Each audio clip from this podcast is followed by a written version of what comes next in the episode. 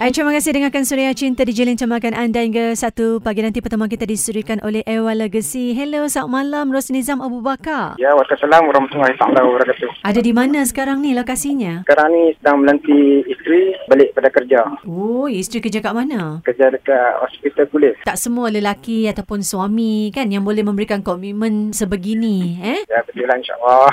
Ambil isteri balik kerja, hantar isteri pergi kerja kan? Ha, yalah kan. Pasal kita tahu dah tugasan orang lain ni macam mana kan. Jadi kita tolak ansok lah. Apa yang pendengar Surya FM boleh belajar daripada pengalaman awak sendiri? Sepanjang dirikan rumah tangga mesti ada pahit manis, suka duka. Pengajaran yang boleh dikongsikan dengan pendengar Surya Cinta Surya FM. Kalau lah, kita dua-dua tu hati, jadi susah lah. Jadi kita kena redakan ha, satu hati, satu ayam. Ha, jadi bila kalau ada apa-apa masalah tu, kita berdiam diri lah. Kira relax, cool, ya gitu kan. Tak boleh duduk panas. Ha, jadi diharapkan dapat memberikan inspirasi untuk pasangan-pasangan yang baru mendirikan rumah tangga eh Zam eh? Ya, betul insyaAllah. Kalau seorang tengah panas, seorang lagi kena cool down. Ha, kena cool down lah. Kalau duduk panas kan nanti orang ketiga dia akan datang. Ha, dia akan dah api-api lagi kan kita lah. Akan laga-lagakan kita lagi. Apa akan terjadi penceraian ke apa ke. Jadi benda tu berlarutan. Pengalaman kita bila jadi lagu tu, ha, kita start motor ke start kereta, kita pergi duduk kedai kopi ke apa, relax kan. Jumpa kawan-kawan apa semua tadi. Ha, kita balik. Ha, jadi hilang lah benda tu. Selalunya manusia ni dia panas dia tak lama. Dia dah sejuk hati tu baru balik ke rumah. Ya, saya faham macam tu lah. Kalau balik pun kita relax, duduk kat hall ke apa kan. Dia duduk dalam bilik apa semua. Kita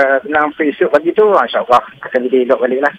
Okey, ini resepi terbaik ni eh.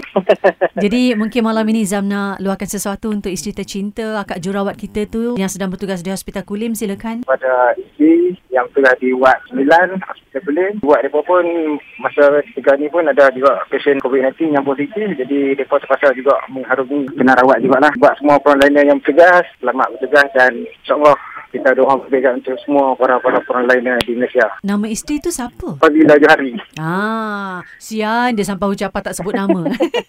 ah, dia terlupa sikit lah. Contoh dengan suara pun ada rasa nervous lah. tak? ah, tu dah terasa nervousnya tu. Kan, Satu Malaysia dengar kan? Ah, ah, sa- bukan satu Malaysia, satu dunia dengar. Satu dunia, ya, ya, ya, ya.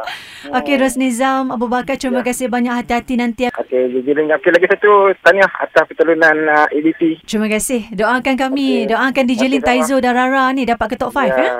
Abang T ya. Abanti ya. Ya, ya, ya, ya. Terima Okey, kasih okey, banyak, okey. ya. Okey, sama.